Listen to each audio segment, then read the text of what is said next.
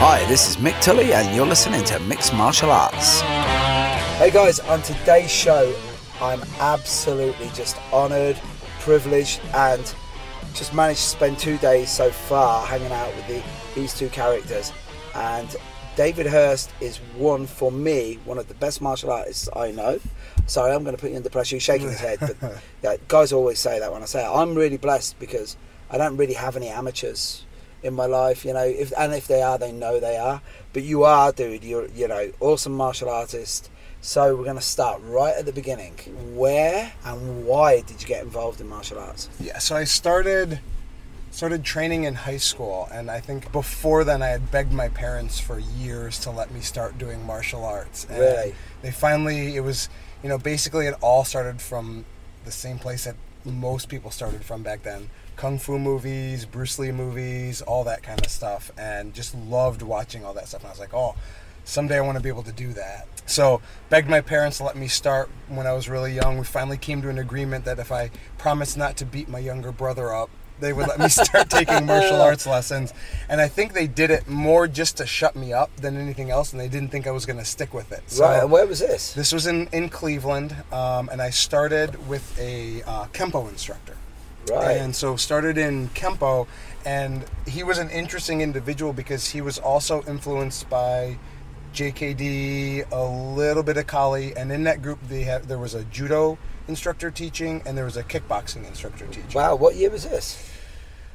This was back in uh, let's see, 89, 88, something like that is when I started. that, that was that was quite open minded then for that yeah, time. it was right? big. Yeah, big time. So he he taught traditional kempo, but he's the one who turned me on to. He actually loaned me his copy of the Tao of Jeet Kune Do. Wow. And that's how I got like aside from the movies, that's how I got to kind of get a first feel of JKD and and, and that kind of thing. And so in um, uh, the summer that I uh, ended up, I trained with him for about four years. The summer that I graduated from high school, I went drove um, to Pittsburgh to um, do my first seminar with uh, Guru Dan, and that was like '93, I think. And I was just a kid, and I had heard about him, and I really wanted to, to meet with him. So I went by myself and uh, drove out there, did the seminar. Was I was in completely over my head. Yeah. But I walked away from there being like, "Oh my gosh, this is amazing." Yeah, but some I, I was the same. First time I met him, I was like, like, and he is. He's one of those only guys that you get starstruck Yeah. about. Even if you Yeah. don't know about martial arts, there's just is something about the guy that you just go, yeah. Yeah, it was it was amazing, and the people they were really nice, um, and uh, that's what that's what kind of got me started. And then somehow I heard about later on that summer I did a camp in uh, Virginia with a friend of mine, and there were people like um, Ted Wong was there, Wow. uh, Jerry Beasley, uh, Bill Superfoot Wallace, Joe Lewis. They- they, yeah. were all there, and so I got to meet them and train with them, and that was a cool mix of people. It was, And it was that really- was that that karate camp thing they used to? Uh, Yeah, yeah, yeah. Yeah, I remember they used to advertise that in the magazines. Yeah. And I, I remember, you know, meeting all those individuals. And I remember one thing I remember, there was a bunch of funny stories that came out of that, but I just remember being, you know, I was just out of high school and I remember sitting down, it was at a university, and we sat down at, in, in a cafeteria with our lunch trays for lunch, and Joe Lewis sat right across from us at our same table with my friend and I. And he was such a role model of ours back then because I was doing some of the kickboxing and everything. Jaguar lives, man. In those Yeah. those movies. Yeah. Yeah. And he sat down and he was such an intense individual that like we were so nervous the whole time because he was talking to us, but he had such a dry sense of humor that we couldn't tell if he was joking or Oh. if he was not joking, and we were afraid that he was just gonna like kill us Yeah, if I- we I- laughed and he wasn't joking. Well, he, I, I've only got one Joe Lewis story. I was teaching in it's Seni, which is like the biggest martial arts show in Europe, Uh-huh. and I was teaching. and Joe Lewis was there, and I think the brain cancer had pretty much got a grip on him. But I'd actually said to somebody, "Does he always act like this, or is, it- is this part of the condition?" Yeah. And they were like, "No, he's always been like this." Yeah. And he came up to me, and you know, I've got like an undershot jaw, and he asked me, "Was I chewing tobacco?" But I didn't know what he was saying. and then I was like, "What?" He goes, "You got chew in there or something?" And I went, "What?" And I went, "You think I'm chewing tobacco?" And he went, "What's with the big chin?" And I, I said to him, I said. "Well, you know what it is." I said, the males in my family have got huge penises, and I said the females in my family have got huge chins, and I said, and unfortunately, I take after my mother, right? And he started laughing, right? And he was like. Hey, you're a funny guy, but he was like, yeah, he was an intense Yeah, he was an individual. intense individual. I don't, I yeah, I think from what I've heard, he's one of those guys that his physical skills were great. I don't Mm-hmm. think his interpersonal skills were great to a degree. Yeah. but he was uh, he was certainly a legend. Yeah. know, Oh but- yeah. Yeah. It was a it was a cool experience. Ted Wong was was really awesome, really mellow guy, and um, What what was Jerry Beasley like? Because that's one guy I, I'd actually liked to. I'd, I'd like to interview him because he was such a polarizing character. Yeah, you know, it was so one of the main things I took away from that whole camp is there were a lot of like more of the original JKD people that were at that camp. Yeah. And I had also trained with Guru Dan and I liked both styles a lot and I like learning the original, I like the concepts, but I think what I walked away from that whole experience with is that the mentality from the concepts people like Guru Dan and, and Inosanto lineage, they were just way more open, way more open minded, and they weren't talking trash about everything. Like Right. like when I was with their, those people, they were just this art is amazing, this art amazing, and when I was with some of the concepts people, or I'm sorry, some of the original JKD people, it was more about well, that's not JKD. That's not JKD. Uh, if you have a stick in your hand, that's not JKD. And it was more about being there was some more negative. Now, I will. I'm going to take Ted Wong out of that because I don't want to paint the wrong Yes. picture. But um, because he was he just kept his mouth shut the whole time. Yeah, well, I- I've and- which was smart. You know, that's he- the one thing I've I've heard so much about him. Yeah. was he just didn't really get dragged in, and Yeah. unfortunately, he was he was sort of thrust in there as a bit of a figurehead. Yeah. and it was you know because uh, you know Taki Kimura has always been really smart. Yeah. great relationship all the way through, but like. Ted Wong disappeared for so long, and then he arrived back, and then it was like, Yeah. and it was. I don't think it was a role he ever truly embraced. Yeah, is yeah. the best way of saying. And he was a real, he was a very classy guy. I mean, the little interaction I had with him, that's what I walked away with. I mean, there was a there was a point where there was a whole bunch of different people there, and there was a Tai Chi Qigong master there who Whoa. was doing some um, interesting mind tricks with the um, the whole Qigong thing and trying to make people faint with it and buckle their knees, and it was uh, it was very fishy. We'll put it that way. Yeah. And in between sessions, there was a point where he was talking about how he could channel his chi. We were all standing outside one of the buildings, and he could channel his chi into his chest so that you know he couldn't be hurt. And just prior to that, we had finished working uh, a session with Ted Wong where he was teaching the straight lead punch. Yeah. And when he would hit the focus mitt, it sounded like an elephant gun going off. And it was, he was just bam hitting that thing so hard. And I don't think he had this Tai Chi guy had any idea who Ted Wong was. Oh. And he goes, he goes, here, let me, let me. I've got this focus mitt here. I'm gonna put it on my chest. And he's like, he just randomly pointed. He's like, sir, don't- here, I want you to punch me in the chest as hard as you can. That's and losing the lottery. Right I know, there. and and my friend and I who went to this just looked at you like, "Oh my god, this guy's chest is about to get blown through." right? guy, yeah. and he just shook his head. He's like, "No, no, no, thanks." No, no, seriously, seriously. He's like, "Come here, come here, hit me." And he's like, "No, no, no, no, thanks." Wow. And we were like, we were about ready That's to like, cla- yeah, but that's a classy guy. but it was very classy. yeah, he was uh, he was going to get hit by a Chinese claymore. Yes, you know what I exactly. mean. That was like, yeah, boom, that's a good way to put it. But What happened yeah, there? Yeah, So, so, that you- was way back though. That was back in uh, the early '90s, and uh, and then so from there, let's see. I went off to college, and I start. I I started actually a JKD club in college because I had no, we had I knew one guy who had done Kali. I had done some JKD and some of the Inosanto stuff, and then I had also at that time seen gotten to see Ajarn Chai and Eric Paulson too back then wow, at the same place in that was Pittsburgh. when that was when Eric still had the long hair, right? Um. Had- yes, he he did. Yeah, yeah, yeah? yeah, I think he still had it back then. Yeah. So I had been going to these some of these seminars, so I had some information plus the stuff I had learned from my instructors. So we had like where was it? Oh yeah. So there was one guy who did Kali. There was one guy who had done some other some Kali and JKD. So the three of us kind of formed this club for us to basically continue to grow and Yes. learn and and we had gone and done some seminars um, together and the funny thing is that club is still around Really? it's still around, yeah. So I've gone back and I did like one or two seminars for them. And was this in And Cleveland? This was in um, down in Athens, Ohio, at Ohio University. right, and that, that's where we get to the next part. What were you studying there? Um, so there I was pre med and molecular biology, and so Wow. yeah. So I graduated, came back to Cleveland, was working as a molecular biologist for about four years, and at that point there was no JKD really in the Cleveland area. Not well, there was some, and I actually hooked up with some guys and started uh, training with them at a later date. But I couldn't find anyone at first, and that's really when um, I got heavily into the Brazilian Jiu Jitsu. Um, so I started doing some of that in college, and on my summers I would train with a group in Cleveland, and then for that four-year stint, that's I did mainly the Brazilian Jiu-Jitsu until I actually found uh, an academy that was pretty far away from me at the time that taught JKD, Kali, and Brazilian Jiu-Jitsu. So, Right, and who did you start Brazilian Jiu Jitsu with? so I started uh, with a gentleman by the name of uh, Craig Kramer, and he was under, I mean, he still is under Royce Gracie. And Yeah. at the time, um, that was, he was the guy in Cleveland. There was no one else in, in the Cleveland area that was teaching um, Brazilian Jiu Jitsu. And um, it was, um, that was back in the day, and that was back in the day of like the Gracie in action VHS oh, wow. tapes and yeah, stuff like fighting that. on the beach. Yeah, so there was there were people coming in for challenge matches and stuff. And, Right. Um, it was it was a rough place to train. I mean, we trained really hard, and it was.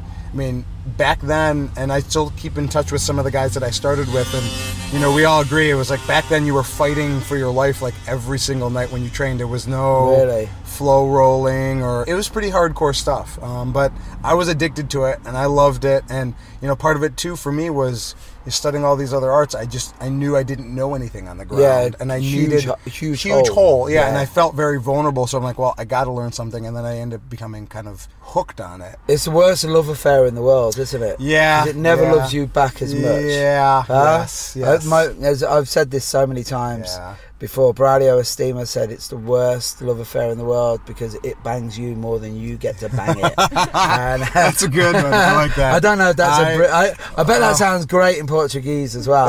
Yeah, my, my my Portuguese. What's your Portuguese like? oh i have no portuguese No, all I've got is Fia da puta caralho, which is very. It sounds great, right? Oh yeah. But yeah, but it's just very bad. Oh, okay, Yeah, yeah. There, right. there's a there's a son of a bitch in there somewhere, and Oh. it's but it's all.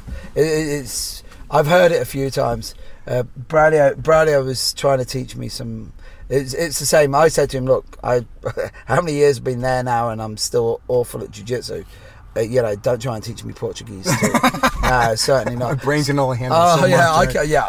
Trust me. I sometimes I wish to go back to karate because you know, trust me. Yeah Joe Danuki, Gak- was that was Brown's groundbreaking stuff for me then. So what year was this when you started in, in BJJ? Oh geez. Well, I started '94, I think. '94. Uh, you know, it was my first year in college. I met a guy who had done a little bit of Gracie Jiu Jitsu, and that's what it was known as back then was Yep. Gracie Jiu Jitsu because that was like U- early UFC days, you know that kind of thing. And so he showed me a little bit. And when I came home that summer after my freshman year, I found that guy in Cleveland. I was like. Oh my gosh! And he was actually really pretty close to my house. Wow. So I was like, well, this is amazing stuff. So, uh, you know, I got the old VHS tapes of the original um, uh, Rorion Gracie uh, instructionals and studied Yeah. those with a buddy of mine in his garage and um, started training with this guy. And um, then uh, I continued training with him during the summers in college. And then when I graduated, I continued to train with him um, after I graduated. Uh, that was like 97, 98. Right. So you. And then So the blue belt, blue belt was basically through Royce. Yes, Uh, yeah. So I got yeah. my my blue belt directly from Royce because Right. we would have him out for seminars. Oh, and what that, that you know, because I've trained with him. No disrespect, a good friend of mine's a black belt with him, uh, and it's it's old school, old Yeah. school still. Yeah. Uh, and I look I look at it now, and that I. It's very funny because you look at that and it's like original JKD, and it's like you know if yeah, you that's a good way of looking it at is, it, right? yeah. and if you can't if you can't trace your lineage straight back to Helio Gracie, Yeah. then it's like you're not doing it. You know, I have a load of different theories. I, uh, you know, if if they hadn't have been so short-sighted because the Machados never wanted it to be Brazilian Jiu-Jitsu, they wanted Gracie Jiu-Jitsu, Oh, okay. and they yeah, and then you wanted the Gracie Baja, so the name should have been at the forefront. Yeah. but it was very short-sighted, Yeah. and then next thing you know, it's like right, okay, we'll we'll go for that. Yeah. So from blue to purple, where were you? So blue to purple was a very long journey because Yeah. so I had um, spent time training there, and then I moved to another academy um, with a gentleman named. Uh, so Ken Gleason was a, a gentleman who was teaching the JKD and the Kali, and Jeff Starr was teaching uh, Brazilian Jiu-Jitsu. I think at the time he was a purple belt under Helson.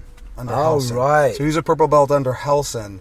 And so trained with them, and they were awesome guys, super Yeah. nice. I actually still keep in touch with them. Yeah, Helson's got a Um, great setup. Yeah. And so those two guys were great. Um, I still see them. They go to Guru Dan seminars. Oh, so I see them there, and they're yeah, really, really good guys. And so um, trained with them for for a while, and then I decided to come to Minneapolis uh, for a chiropractic school. Yeah. And it was an interesting choice because I. I went to uh, Chicago to. Um, I applied to a school in Chicago and got accepted there. Went and visited it, and then um, went to a school in Los Angeles. And I Wow. went out to the Inosanto Academy and trained for a few days at the Inosanto Academy. And I was like, okay, this this would be really cool. And I was like, but there's one more school I want to check off my list. It was in Minneapolis, Minnesota. And I was like, I don't know what's what the heck is in Minneapolis, Minnesota. Uh, cold winters. exactly, Yeah, right? cold winters and pickled herring. Yeah, there you Yeah, go. that's- yeah, that's don't it, you know? really.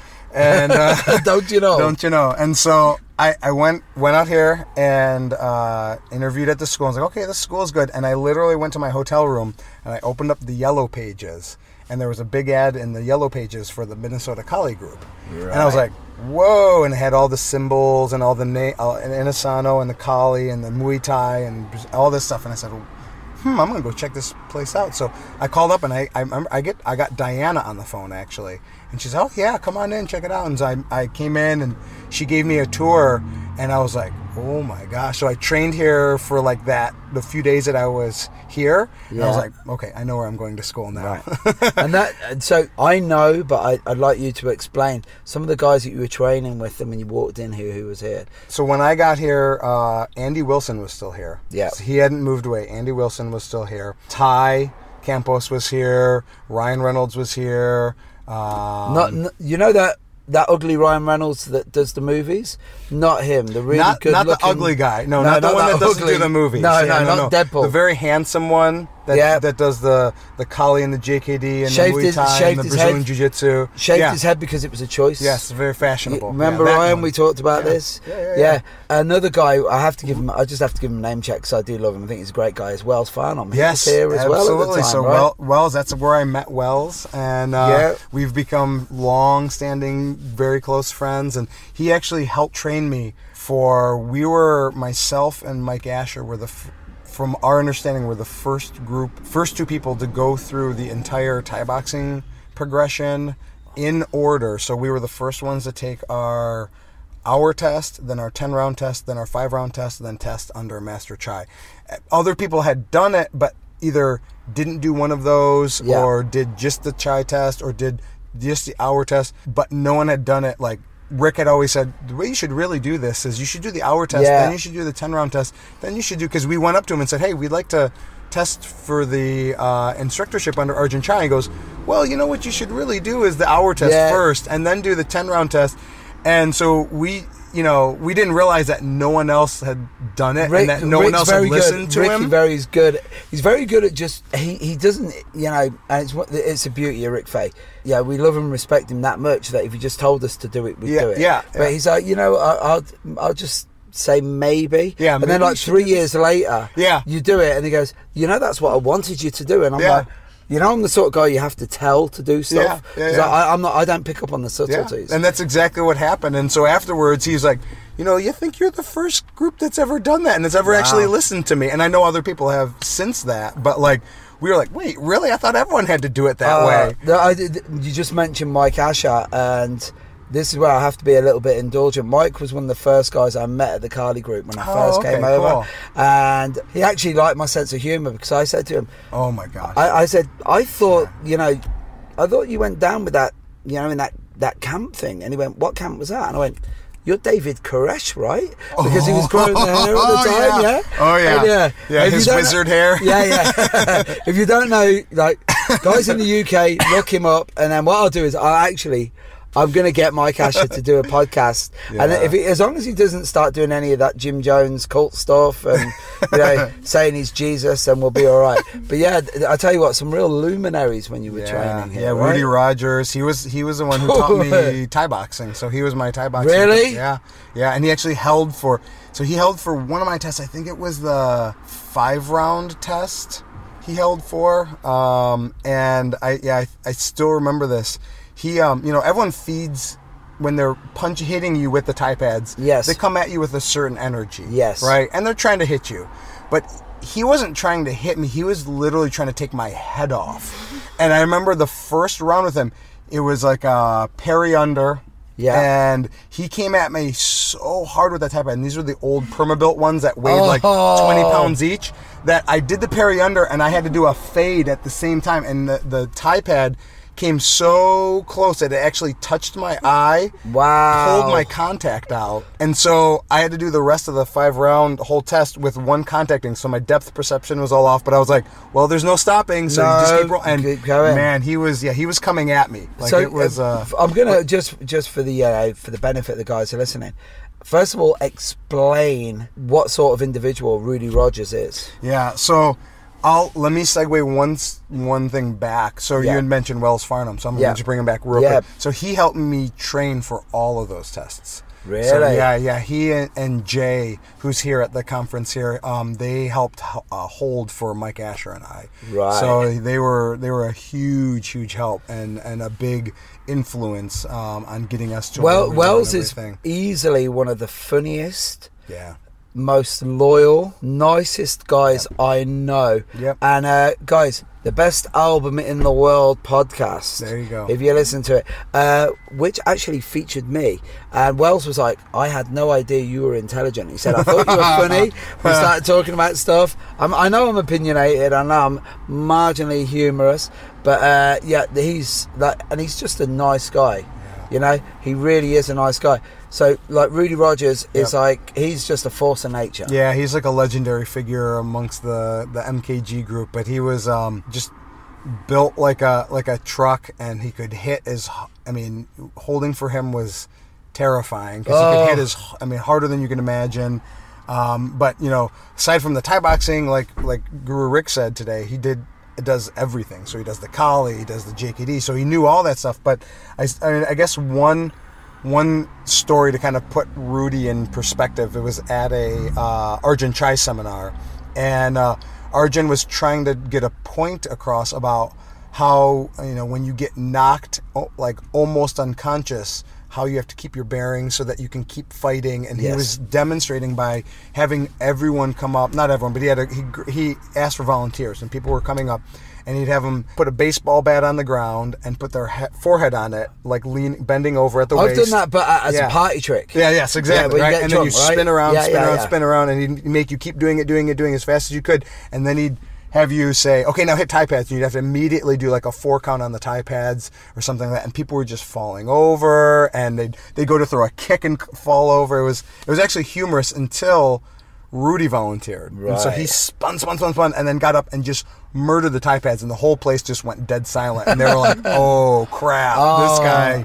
Well, I'll so tell you that what, was, if, yeah, there- that was yeah, if, you, if you were going to make, if there was ever going to be an African American version of the Terminator, Yeah, yeah, yeah. Rudy would be in there, you know. He's, but he, he's unbelievably good. So I've said a few times before on my podcast, I've explained the Thai test, right? Hmm. So tell me, what was it like when you did it? It was it was rough. I mean, it was rough. They um uh Explain to the guys what it entails. so it's it's two rounds, and um, I may have the numbers slightly off, but I believe you had to do within three minutes. You had to do sixty kicks, and I think it was thirty knees. Yeah. and um, the holders uh, were allowed to hit you however they wanted to, um, and you had to get um, you had to get the 60 kicks in, and you had to get the 30 knees in within that three minute round. And if you didn't, you a you automatically failed. B they were allowed to come at you and just try and take your head off. Yeah. So they weren't just standing there. You couldn't fight back with your hands other side from the clinch. So you could clinch,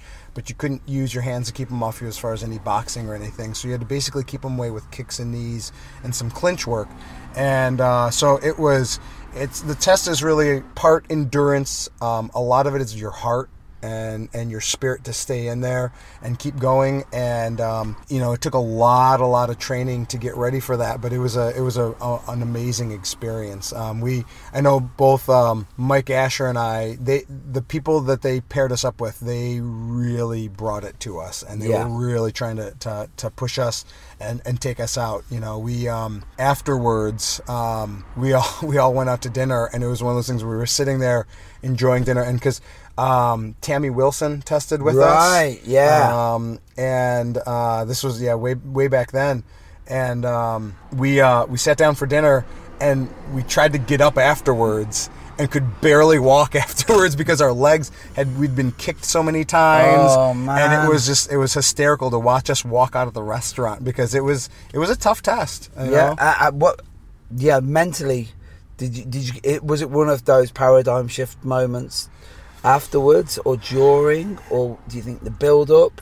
I think I don't know that I don't know that I really went through a, a paradigm shift during it. I think Rick, I mean Rick really drilled us like he said. You know, it's a, it's a two round test, but you need to be doing at least twelve rounds every training session. You need to be doing twelve hard rounds to get ready for those two rounds. Yeah. And that's what he kind of like instilled in us. So we we took I mean, we took that it was like a 3 year process, I think, from our test and then we maybe took a month off of training and then went right into the 10 round test then took a month off of training then went right into the 5 round test like meaning month off of where we rested and trained other things and then we went right back into training for the 10 round and went Wow. so we had gone through this long process so we were pretty ready by the time we got there um, so uh, it was a tough test but i think we we knew what we were getting into because we didn't just like, hey, six months from now, let's go ahead and take that test. Yeah, yeah. It was a long build. Yeah, yeah, and you turn Yeah. up on, turn up on the day. Yeah. maybe I'll do it, maybe I won't. Yeah. You see, this is funny. It's just as you're telling me this, and I'm listening to you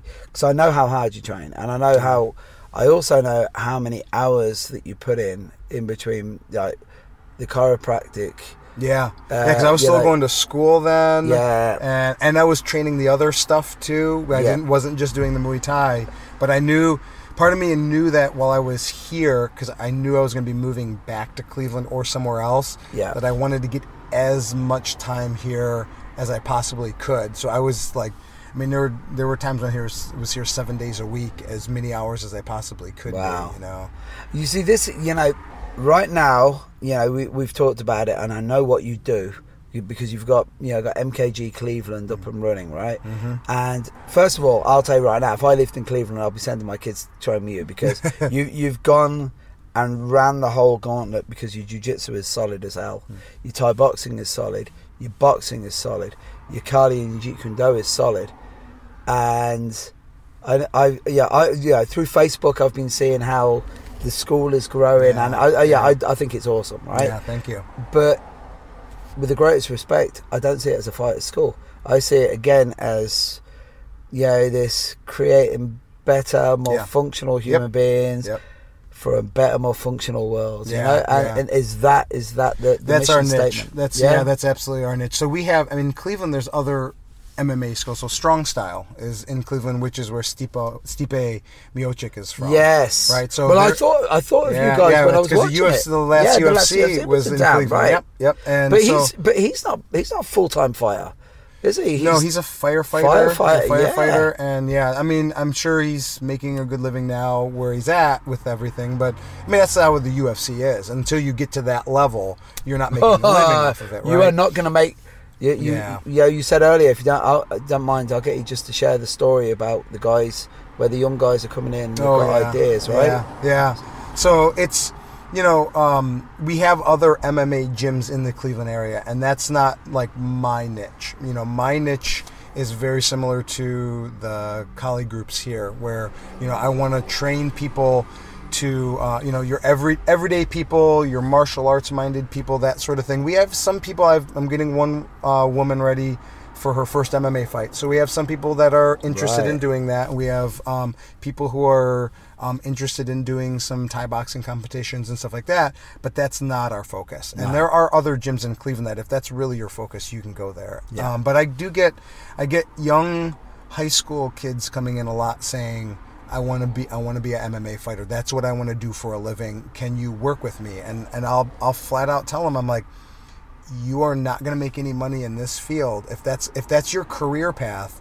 You're not going to make any money in this field unless you are the best of the best. And so that takes a lot of hours, a lot of commitment, a lot of dedication, and You could be you could be a dentist. Yeah, to get uh, exactly. And people yeah. have got teeth. Yeah, You know, exactly. so- And to get there, you're gonna have to support yourself somehow. So you know, you need to either learn a trade, or you need to go to college and get a good job. And like, because you know, being an MMA fighter doesn't pay you. Being an amateur fighter doesn't pay you. Being a, even if you make it in the UFC and you're a low-ranking fighter, you can't make a living. Off of it. uh, yeah, I know guys who have fought in the UFC and they were like making ten thousand pounds. Yeah, you like, can't, that's you can't live off of that. No, no. So you know they, they you, I think it's it's very romanticized right now, and it's it's so it's become so huge, and the younger kids see that as like you know as other professional sports. If you become uh if you make it to the NFL, you make it to the NBA, and you're a professional basketball player, even if you're not you know first on the draft pick, if you're a lower pick, you're still making a good living oh, right? And that's that's what a professional, you know, sports player they'll make a good living, but it's different with the UFC. If you're if you make it into the UFC and you're a professional fighter, you're not making a good living. well, you, you're know. I've I've used this line a couple of times, and I think you'll like it. You ever seen the movie Youngblood? Mm, no, No, it's a hockey movie with Rob Lowe in it. Swayze's in there and Okay. stuff. And uh, he was saying, "So why do you want to play hockey? Why do you want to play hockey?" And he turns around, and he goes, "What else is a medium-sized white boy gonna do?" right? But it is the Yeah, truth. It's yeah. like when you look at when you look at the UFC. It, and it's again it, the, the Mexicans and the Thais have been able to dig themselves out of you know severe hardship, right? Uh, and I, I, I see a lot of it, especially in the UK. I see it in America as well, where they're they're going in and it's it's basically playing the Powerball or lottery Yeah. with their body. Yeah, yeah, yeah. And there's a chance they might, and there's a big chance they won't. Yeah. And they, I don't just I just don't see any longevity in it. I. I, all I see is one one of the things that I've said so many times, and you're yeah you're you're a guy with a medical background, so you'd probably know more. But I've seen the NFL suffer. I've seen the Yeah. WWE, which is a fake sport, but these repeated Yeah. Oh, yeah. concussions, Yeah. and then the NHL as well. You know the Yep. amount of guys like these repeated concussions that these guys are having in gym wars. Yeah. You know wh- where do you see that going? Yeah, it's. I mean, that's serious. I mean, there's more. You're hearing more and more about some of the even mid-high level UFC fighters who are now taking sparring out and just doing timing sparring and that sort of thing because of the concussions, you know. And the whole sport, it's an amazing sport, and I love watching it. Oh. It's really cool. But when I get a young kid in. You know, you have to you have to tell them like, look, it's dangerous. There's a there's a high chance of injury. The concussion thing is a real serious thing. I know Janet, you know, she's a psychiatrist and she sees a lot of young athletes in her practice who have had concussions. Right. So she has a lot of experience with that. And, you know, I've seen some of them um, have become patients of mine for like neck and back and that kind of stuff issues, headache issues. And it is debilitating. It is it is really sad, really sad what happens with these concussions and, and it can change your personality. Um, it can make it so that you can't enjoy the things you enjoyed before, you know. So it's it's ser- it's serious. Business. Well, I, I, I, I really see it. You know, I have a love hate relationship with MMA. I love MMA, but I know a couple of guys who are washed up from it. yeah, sure. and it's it's not it's not good. You know, it's like the only difference between Dana White and Don King is Dana White has got more money because he doesn't have to buy shampoo. That's it. You know, that, that's Yeah. the only difference because It's- it's it's a- it's a moral. yeah, The, yeah. the way I, the way I see it, and um, I've I've said this before, and I'll say it again, especially in MMA, the training. Right now, it's big. But Yeah. we remember ninjutsu being big. Oh, I, yeah, Stephen Hayes. Yeah, Stephen I've got some man. of his old books and stuff. Yeah, yeah, I remember but getting them from the library. I stuff. taught a seminar. I taught a seminar at the Senny, and Stephen Hayes was on the other mat. Oh, and there cool. was 68 guys at my seminar. Wait, you actually saw him? Yeah, yeah, man. He was he was the next one across Yeah. from me. Oh, that's cool. And he was teaching, and he had 32 guys. Oh, Yeah, and you know, I tell dirty jokes and bad martial arts. Yeah. No, they're good martial arts, but done badly by me, shall I say. so, what's the future hold for you? Well, we you know we just moved to our new facility, Which looks awesome, by the way. Yeah, yeah. Thank you very much. Yeah, we're really happy with the way it turned out. It was um, there's a lot of luck involved with that because everything Right. kind of came to a head at very suddenly where we had to move. Um, you know, I had been sharing space with my jiu-jitsu coach and he was he was wonderful enough to allow me to start my program in his facility and we worked really well together kind of um, he moved into a new facility and i helped him with that process and um, we kind of helped each other get to a point where we were both like we need more class time we need more hours and so we mutually decided to separate but there's some other things that happened with the lease that made it very sudden so we had to oh my gosh find a new place like all of a sudden Wow. and thankfully everything felt came together like really quickly um, and we found a new space the landlords were amazing they built it out for us and like Wow. we were able to get it all done to- in uh like a one month period essentially How many square foot are we talking? it's about 2000 square foot That's yeah. just enough. 2000 square foot yep Yeah. and so we got the place all matted and uh, we've been we've been running our classes and it's going really well i mean it's it's a lot it's a lot of fun to be able to like now i can structure my classes the way i want them i can do them on the days that i want them um, i'm back to teaching brazilian jiu-jitsu which is so much fun and Yeah. um, so you know next step is just continuing to grow the the school and i've got my chiropractic practice as well and Awesome. ac- acupuncture practice and you know eventually down the road i'd like to either move to another or maybe a larger space and then bring the, both of them together. Oh, that would Um, be good, so, right? so we'll see. Yeah we'll see. But you know right now i'm, I'm working on uh, you know growing our bjj program growing all of our programs in general um, working on growing our kids program that's a, a new been a new fun adventure for me because i've you said that earlier, yeah, right? I've It's a new never taught. you, yeah, right? I've never taught kids before, but really that all started because um, I wanted my kids involved with it. You Yes. know? and um, Elise, uh, Janet's daughter, was showing so much interest in it, and she had so much potential that it was like, okay, we got to get something started. And and my daughter, it was funny, not to throw my son under the bus, but my daughter was who is six. Was super interested in it too Yeah. because she would come to the gym and just sit there and watch and beg to be a part of the I've, class. been, I've, I've seen some of the clips yeah, on YouTube yeah. and up. she yeah. would just like, "Can I do the ladders with you, Dad? Can I do the class with you?" And she's six, you know. And Elise was the same way. She was like, at home, she's like, "Can we do some Kali?" She's doing heaven six, standard six, earth six, you know. And she's eight. She was eight at the time, I think, seven or eight. And uh, and then my son just needed to get off the couch. yeah, yeah. That well, You know, I've got, I've had the same. My eldest boy has played hockey, ice hockey, all his life, and he's 24 now. So he did his degree, went to university, Uh-huh. uh, went traveling, and then he just turned around one day and he said, "Can I come training?" Oh, that's at 23. awesome. But my middle boy, Charlie, Charlie trained with me from like 12. He's a black belt with me, really good martial Uh-huh. artist. Like six years training with Terry Barnett every week. Cool. But it was like he all he wants to do is Thai boxing and jiu-jitsu.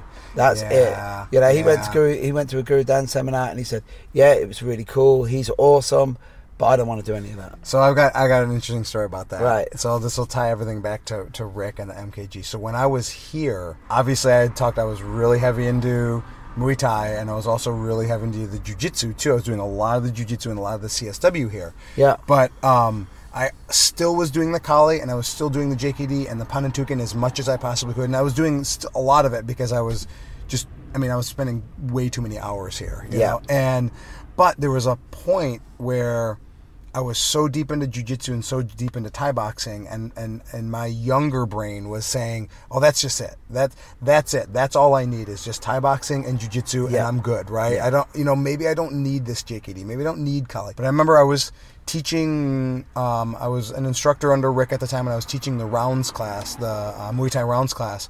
in- Awesome class. Yeah, it was Love great. it. It was a lot of fun. And during the instructors' um, classes, he would say, "Okay, I know you guys um, are gonna have things that you're really into, and, and that's great. And I want you to explore those things, but don't leave the Kali behind. Don't leave the other arts behind. Whatever it is, don't leave them behind because you're gonna hit a point in your life where you're gonna need those other things. Yeah. And like half of my brain listened to him, so I kept doing it, but there was still that other half that was like, I don't know, I'm doing this, I'm enjoying it, but really, just it, Thai boxing, jiu jitsu, that's all I need.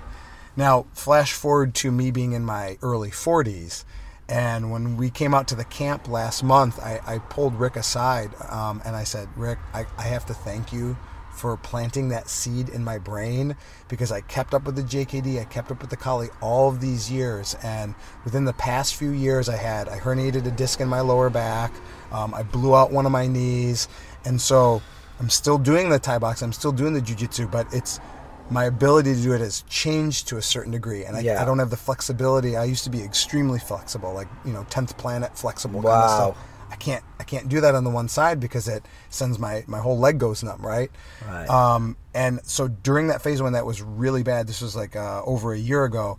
I, I was doing a lot more Kali, and like that's when it finally hit me. Like, man, if I had if I had stopped training Kali back then and just done Thai boxing and jujitsu, and I had this injury with both my knee and my back going out, like I may have just quit Yeah. because I couldn't I couldn't train hard with Thai boxing anymore, and that's what I was used to, and I couldn't train hard with jujitsu, and that's what I was used to.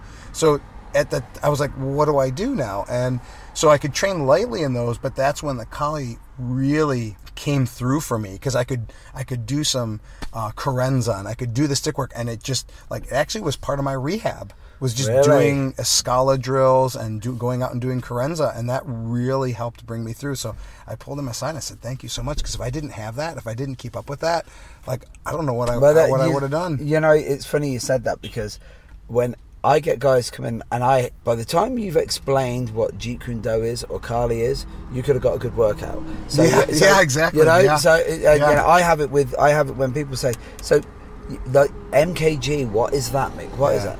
Uh, I, I have like a split second where I can sit down and I can say, well, you know, there's this guy from the Midwest called Rick Faye who's like seminar, seminar trained when that wasn't the thing to do, and he like he's easily one of the greatest exponents of the art. Yeah. And like, yeah, I'm thinking, oh.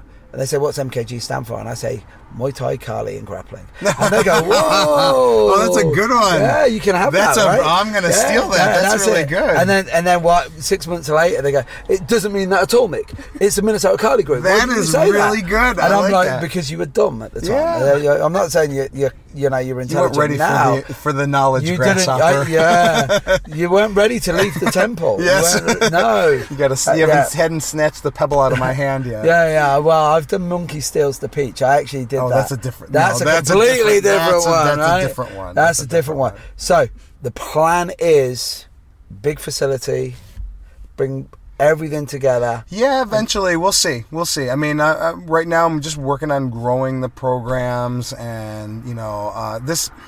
I, I love doing this stuff. It's it's like, and that's one of the things I think I love about the JKD is the individuality, the freedom, the ability to express what you're interested in, and then to foster that in other people and see them start to express it in the way that they do it. And everyone at my gym has a little bit of a different focus. You know, one the, the Yeah. guy that's more into Muay Thai but still does the other stuff, and the guy that's more into the JKD trapping but does the other stuff, and the guy that's more into Kali or more into the grappling but still dabbles in that. And I love that about it that you can get that great mix and you can give something to everyone with that. So Yeah. just you know, I'm I'm constantly trying to learn and grow myself and um, you know grow the school so but yeah eventually i think that would be that's always been my dream Yeah. to do that to bring to have one facility where i'm doing both but we'll see we'll see No, that'd be cool. That would be cool. You see, it's like, you know, you know. I, I think Bruce was onto something with this Jeet Kune Do and a, a vehicle for personal development Yeah, and stuff. absolutely. You know, I've I've said so many times in the past. You know, Krav Maga, people buy into it, and I'm like, I don't really get it, but you know, that Yeah. it, that's it.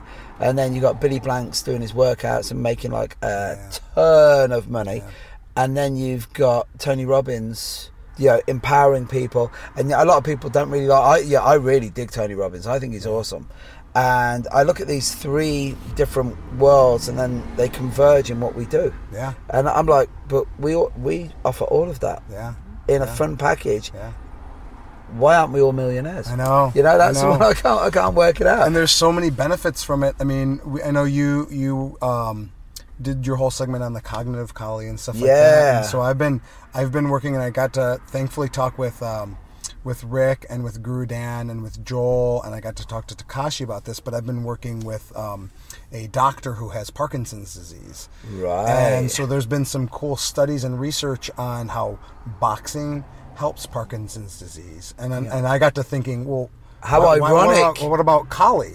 Why wouldn't Kali help? And so he used to be one of the heads at the Cleveland Clinic for cardiology, really big, big name in uh, in cardiology in Cleveland. And when he got um, came down with Parkinson's, his whole life changed. And so um, he I got inter- actually introduced to him through Janet, and um, somehow he was interested in Kali, and so we started talking. And I think he originally just he he originally wanted to defend himself, Right. And he thought, well, I carry a cane, so I could beat someone off with a cane if they attacked me. And so we got to working together, talking. I said, look.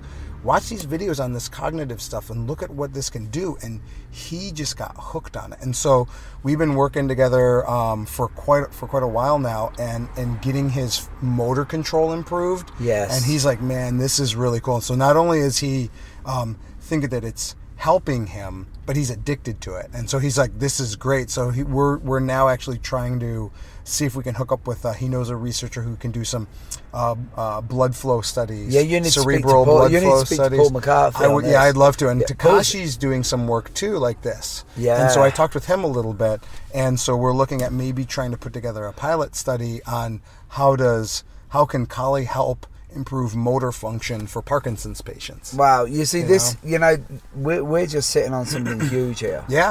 Uh, yeah. It's like I, you know, I always my problem is I oversimplify everything. I always bring it down to a basic level as well.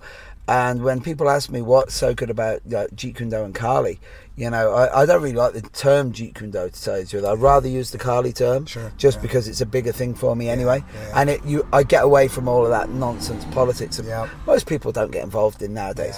But um, I always say that Jeet Kune Do and Kali is something you will do for the rest of your life. Yeah. MMA is something you used to do. Yeah. And that's what it's going to be. And you know, it's the weekend. like the it's like the in England we have it as a Sunday league footballer. So yeah, it's it's the same as you know. We all know the guy, especially in yeah in the US. There's always that jock who was really good, Yeah. and then he hit thirty, and he became fat. Yep. And it- yeah, and then it's like I used to be this. I Yeah. used to be this, and Yeah. I'm like I still do this. I see that I with a lot this. of MMA people who come through the gym who, yeah, I trained MMA, and I'm like, oh, well, how long did you train MMA? Well, for like one month, and then I got hurt and I stopped. Well- You know, and it's like I hear that story over and over and over again, and for me, like I want to, just like you said, I want to keep doing this the rest of my life. So I look like people, look at people like Rick. I look at people like Guru Dan, Peter who just Kwong. turned 80. Ah. Peter Kwan, yeah, Yeah. exactly and that's that's those are my role models for continuing to do this as a as a vehicle for personal growth and development and also fun you know and meeting amazing people like yourself Thank you know? very much. You And- too.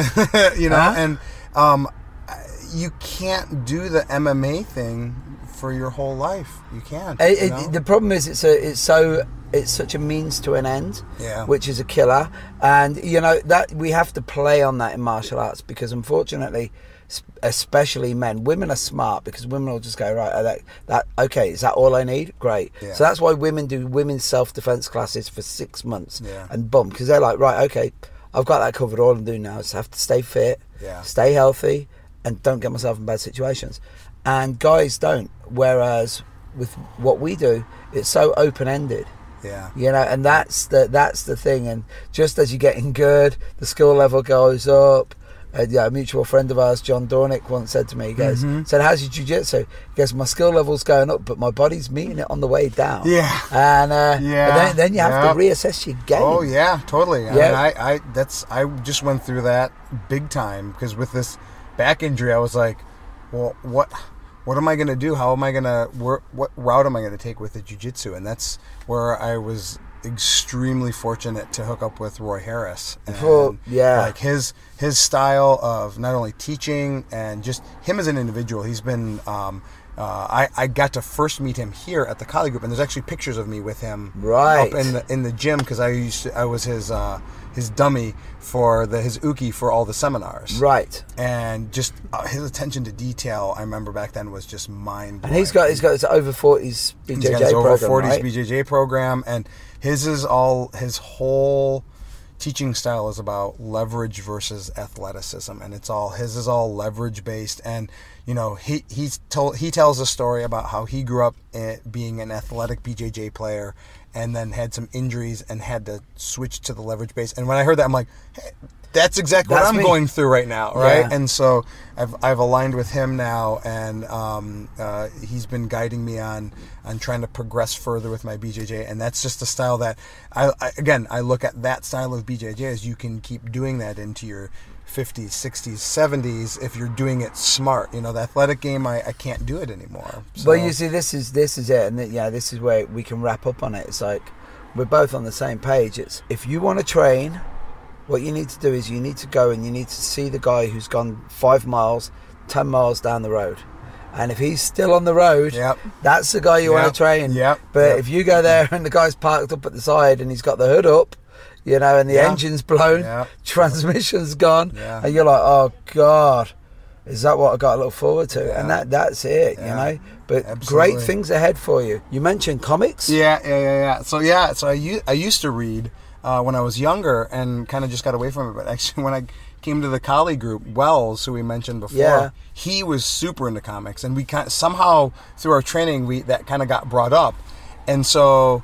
I said, "Yeah, I don't really read anymore." He's like, "Well, don't worry, I'll take care of that for you." So what he would do, he was he would come with brown shopping bags, big brown shopping bags, full of comics, and he would just drop off. I remember he dropped off two of them. And he said, "This is where you're going to start," and I was like, uh okay? And it was like all this stuff. And i'm like it was amazing. So he was like my comic library. And he he actually um the only i still still read today and i get to collect stuff off and on but the only thing i've stayed consistent with that i have everything with of is uh, Hellboy and the BPRD, and he's the one who turned me on to that because I'd never read any of that stuff. And I- what, what what what got you into what got you into that? Um, I think you know my my I love like the supernatural and I love folklore stories and uh, myths and legends and that's what the original Hellboy was all about. Yeah. twisted folklore, myths, legends, supernatural, werewolves, vampires. Like I really dug this stuff, and I'm also I'm a comic art snob, so I can't. I, I can't read things. It could be the best story on the planet, but if I don't like the art, it's really hard for me And to that's read Mike, it Mike Mignola, right? and Mike Mignola, his art just like I love it, just absolutely clicked with me. So Yeah. like even you know even if it's not a good written story, which I mean everything he's done has been great, but I'll just I'll just drool over the picture. So Wells introduced me to Mike and and to uh, Hellboy and all that, and so he actually is who got me back into Right. comics. And then the funny thing is, so you know, um, you know, kind of kept up with reading that, and when I opened my gym it's so f- interesting how we attract like-minded people. So somehow someone something would come up with like I'd make a reference to some movie or or something and people would be like, "Wait, do you read comic books?" Yeah. Yeah. Oh my god. And and so like now I've got this group of people at my gym who we all go to, we all somehow figure out we all go to the same comic book shop Wow. and um, we uh, we all you know now, are now swapping comic books and like you know and it's funny because someone will, like a new student will like will make re- make a reference and they'll get all like embarrassed and they don't want to say anything about like that they like admit that they're into that geeky stuff and I'll just be like no it's okay you're in good company here Yeah, you'll be- we're, we're all geeks here yeah, you know? exactly. Well, that, that I, I actually comic comic books are one of the reasons why I got into martial arts. Oh, well. sure, yeah. Because I, uh, I still make the references when I teach seminars. I always say, you know, what's the difference between me and Batman, apart from five billion, right? Yeah, yeah, And yeah, okay, he just did more sit-ups than me. He was more driven than me. I said, but my mum and dad are still alive, so screw you, Batman. right? uh, so that's why that. You shouldn't really say that. But uh, yeah, I really believe in the power of the comic book Oh, because yeah. it's the first thing that most children will read, Yeah. which is super important. That's what that's what got my son reading, and so he has, um, you know, he has one of his disabilities was uh, uh, reading, and he just wouldn't wouldn't read and refused to read because it was difficult for him. Yeah. and that's exactly what happened. I took him to um, our friend uh, John, who owns uh, Carol and John's comic shop, Right. and awesome guy, great comic book shop. So he would have the free comic book days. I don't know, do you guys do the free Yeah, comic free book comic book days, So yeah. I would take him there, and his are huge events. Like he actually brews his own beer for it. They have a party at midnight beforehand. I'm going to Cleveland. He has no, seriously, it's great. They have all the local artists show up, and they do um, live art. They do a live mural every year, and then they hang it up in the in the store. It's like You, you need to meet. You need to meet my friend Nathan Leverton. Na- uh, I don't know. You might have seen. Uh, I did a TV interview with him. Nathan Leverton's easily one of the most formative MMA coaches okay. in the UK. He was Dan Hardy's coach, okay, Jimmy yeah, yeah. Wallhead's coach, Paul Daly's coach. So all of those guys that first came through, and he's a grappling nut, and he got his blue belt from Royce the first Oh, time. cool. Yeah, he's a really really cool guy, but he's super intelligent. But again, it's like when we talk about comic books. Like the geeky aspects we both love. I've actually bought nearly all of his graphic novels now because he's like trying to have this clear out of his life. Oh, but he's, yeah. he's only keeping the ones that he really Sure, loves yeah. and I just couldn't bear to see them go anywhere else. But when me and him were talking about comic books, it's like he said, how, how are these young guys going to learn about you know folklore? You know, Yeah. it- yeah. You want you want to understand like theology. You can, yeah. I personally, you, if somebody wants to learn about theology, I'll just say to them, read Sandman. Yeah. Read yeah, Neil, read yeah. anything by Neil Gaiman. Yeah, yeah. Boom, that'll get you. And it's just like and that is our that is our mythology that's uh, for our generation and the current generation those are our myths and our legends you yeah. know have just you like have you ever seen a book called Our Gods Wear Spandex? Have you ever seen this? no no i haven't Oh, it's awesome. It's basically it's a study in the story behind DC Comics and Marvel Comics, which now trust me, that makes any gangster movie look pedestrian. really Oh yeah, DC Comics, Detective comic books, uh, like uh, what was the guy's name? San Donenfeld, I think his name was. He was a porn baron. oh my gosh Yeah, really? and then that's how he got into comics Oh because like started clearing it up, and then obviously you know the whole story behind comic books is hilarious, and yeah, it's very very interesting. It's like you know.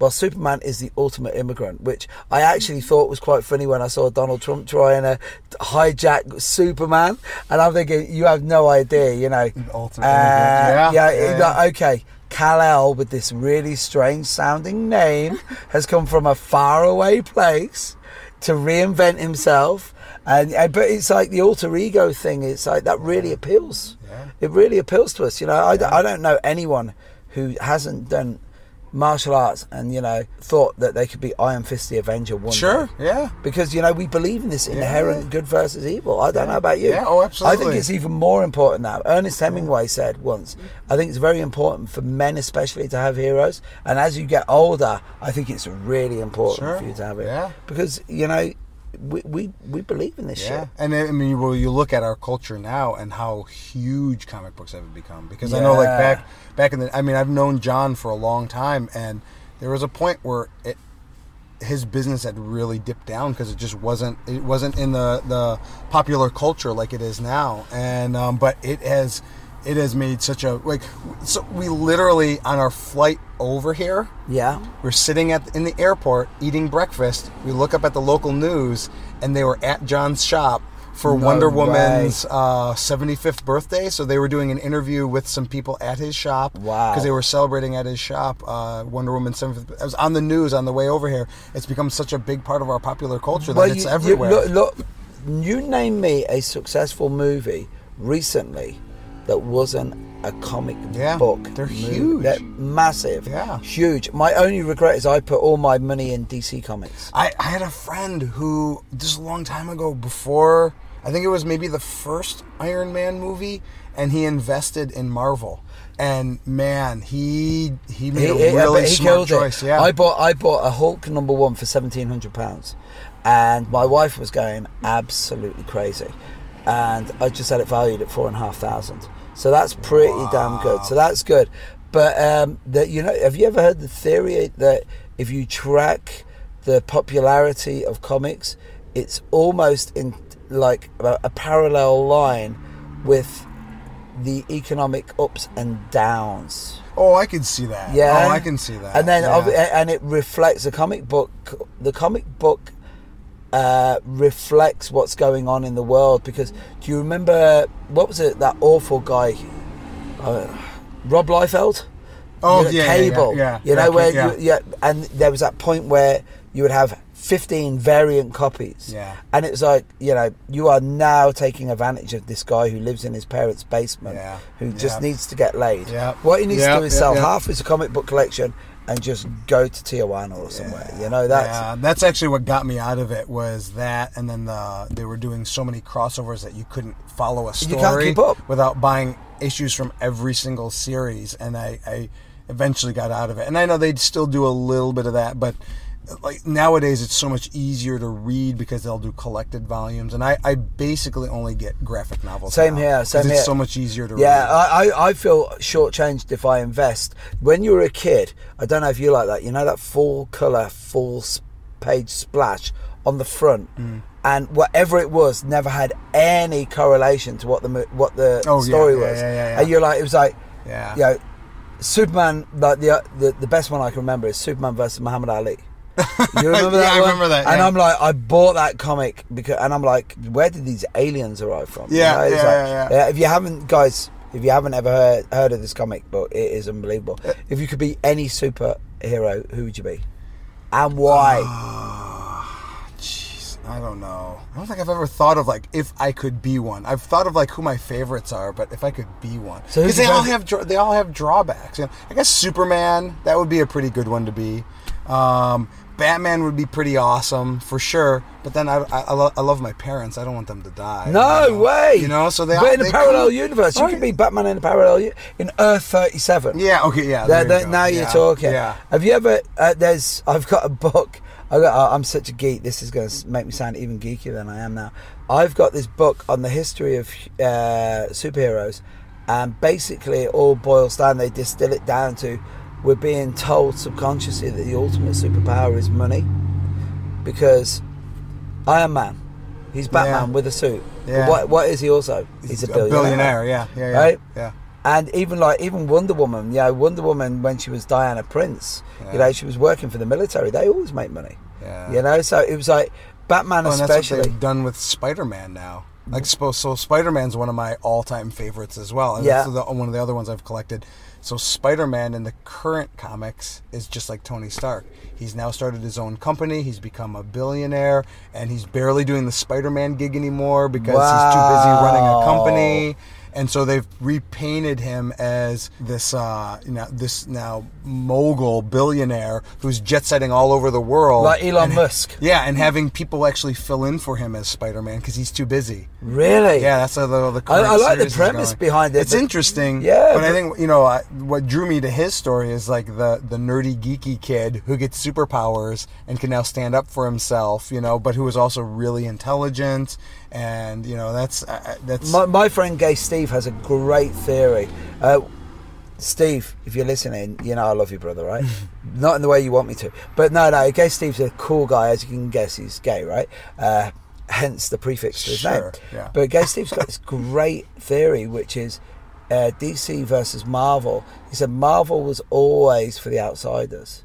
So yeah, you couldn't like DC because DC was just too square. Ah. Whereas There- there's a lot of Marvel, underdog characters, yeah, and then also it was like, uh, yeah, because I That's actually, interesting. yeah, it Yeah, is. I, yeah, I could see that. because I, I, I, I said no way. I said because the, the like the wish fulfillment is, you know, you got Metropolis, you got Gotham City. You see, me especially, as much as I loved Americana, I loved the ideal idealization of an Americana. Yeah. So I liked Yeah, yeah, America, yeah, but I wanted it to the next level. Yeah, So that's yeah, why yeah, I like DC Comics. But yeah, God, yeah, I'd be a millionaire now if I'd invested in Marvel as much. You know? Yeah, yeah. They, I Oh. mean, they're killing it right now, and all the. I mean, everything that they've put out has just been so good. I mean, Did you think Guardians of the Galaxy was going to be oh, that good? No, I didn't. I, Wow. mean, I didn't. I didn't. I didn't really know Guardians of the Galaxy. The, the only reason I knew of that was because.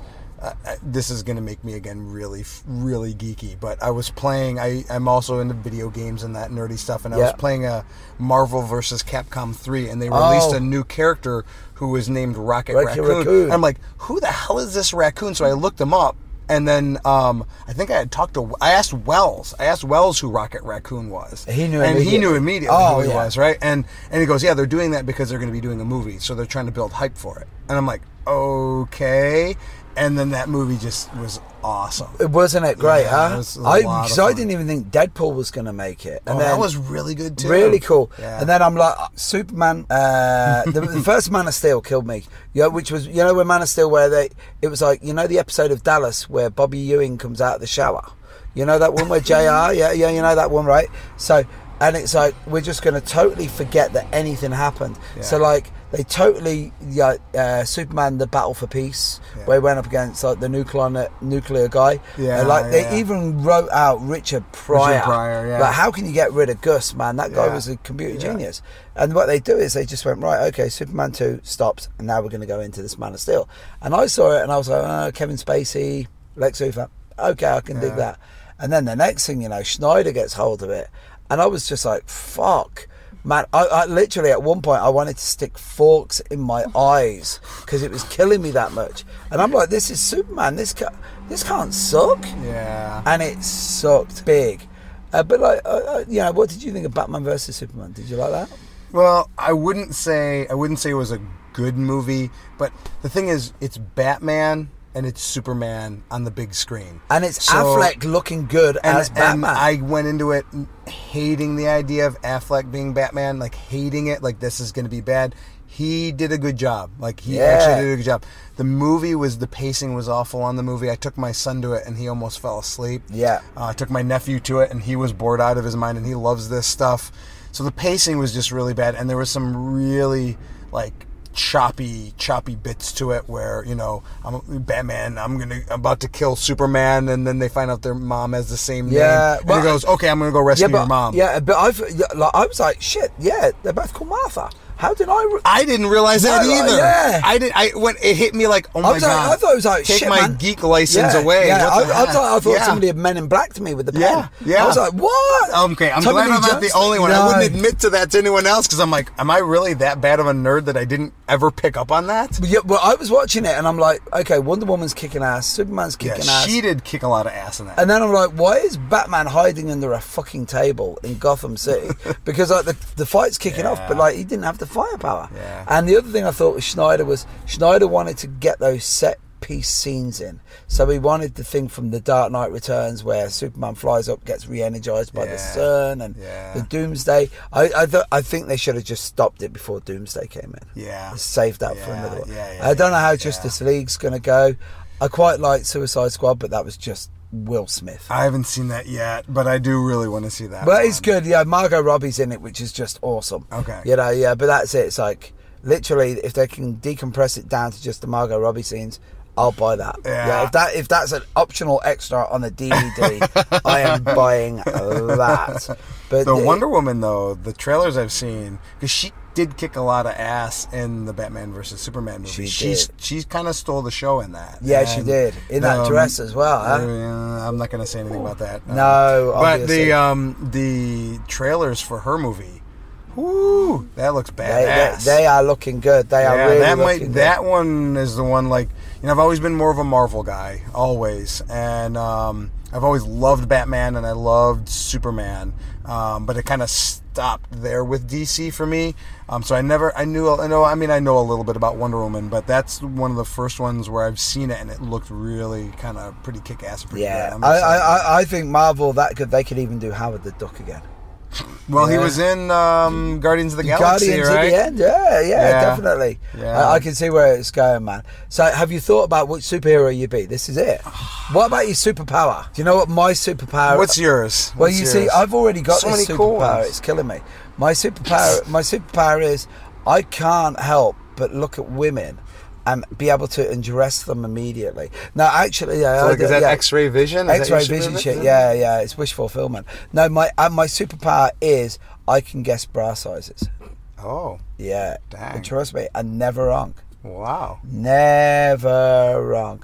I used to say that I was. interesting I used to say, yeah, it's pretty shit. I don't think. I don't think. I I don't think Charles Xavier is going to be ringing me up anytime soon. Yeah. Say, do you want to join the X Men?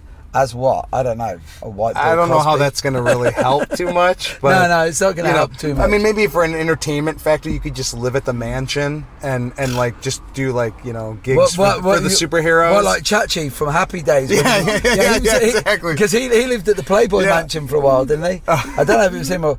Was it Kato Kaelin? Was it Kato Kaelin that lived with OJ? Uh, yes. Yeah, yeah, That yeah. that's when you know you're rich. When you know you're rich when you've got a washed up ex child actor living in your house. Like Michael Jackson went and got Macaulay Culkin. Yeah. You know, it, it doesn't get any better. You know, I, if Doogie Howser wasn't being so successful right now, he'd be living in my basement. Oh yeah. okay, Yeah, yeah, definitely, definitely. Well, I tell you what, we will wrap it up because we have done, we have geeked this. shit Yeah, I know. This is good. We though. have This is a lot of hammered the fun. geek. Thanks so much for your time, Thank brother. you so much. Thank you. Thanks for taking the time to listen today. You can listen to more shows like this on mixedmartialarts.com. Mixed Martial Arts is an abrupt audio production. Today's show was produced by Luke Berry.